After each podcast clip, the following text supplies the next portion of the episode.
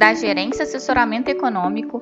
Esse é o seu Bebê Conexão Mercado, que traz para você as principais notícias e nossas análises do Brasil e do mundo dia, quarta-feira, dia 6 de abril de 2022. Eu sou Adriana Lima e vou apresentar um panorama sobre os principais mercados. No exterior, os mercados operam mistos agora pela manhã, enquanto aguardam a ata do FONC e processam dados da China e fala de dirigente do Fed. Nos Estados Unidos, hoje será divulgada a ata da última reunião de política monetária do Banco Central americano, que deve dar mais detalhes sobre a trajetória da alta de juros iniciada naquela reunião. Além disso, investidores estarão atentos a sinais que possam dar alguma pista sobre como será a redução do balanço, que deve ser anunciada na próxima reunião em maio. Ontem, Lael Brainard, vice-presidente do Fed, do Banco Central Americano, disse que o balanço será reduzido de modo consideravelmente mais rápido agora em comparação com processos anteriores e que a instituição está preparada para adotar ações mais fortes contra a inflação se necessário.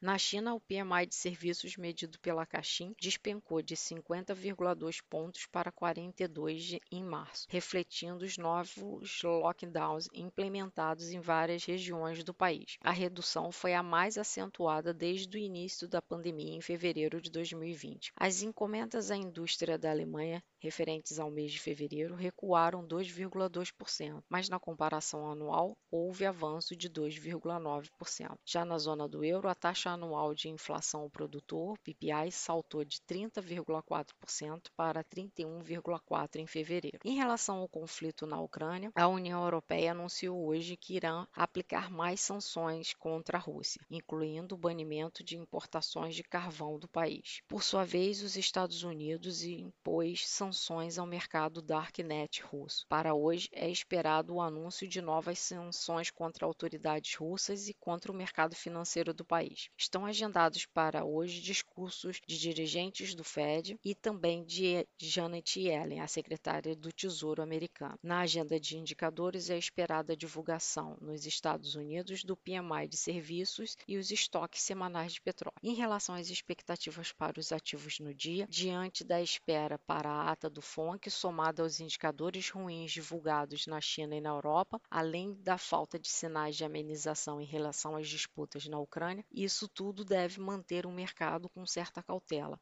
pesando principalmente sobre as bolsas, que deve operar em baixa. Além disso, sinais de que o Fed atuará de forma mais enérgica, né, mais dura, para regularizar sua política monetária e conter a inflação, fazem com que as taxas dos Treasuries operem em alta. Isso tudo colabora para que o dólar opere em alta ante a maioria das moedas no dia. Em relação às commodities, apesar da alta do dólar e a frustração com o PMI chinês, indefinições quanto à guerra na Ucrânia, ainda sustenta os preços do petróleo, gás natural e parte das commodities agrícolas. Então, assim, a expectativa é de alta do dólar frente à maioria das moedas, tanto as principais quanto as emergentes, alta das taxas dos treasuries, queda para a bolsa e alta para alguma parte das commodities. Essa cautela externa deve contribuir para direcionar os ativos domésticos. Aqui os investidores acompanham essa agenda externa e esse viés de cautela, observando as questões do conflito geopolítico e também diante da alta acentuada das taxas dos Treasuries. Em relação à nossa agenda, o maior destaque foi a divulgação do IGPDI de março. A inflação no atacado acelerou para 2,37% no mês, ante 1,50% em fevereiro. No acumulado em 12 meses, chegou a atingir o patamar de 15,57%. A maior influência para essa aceleração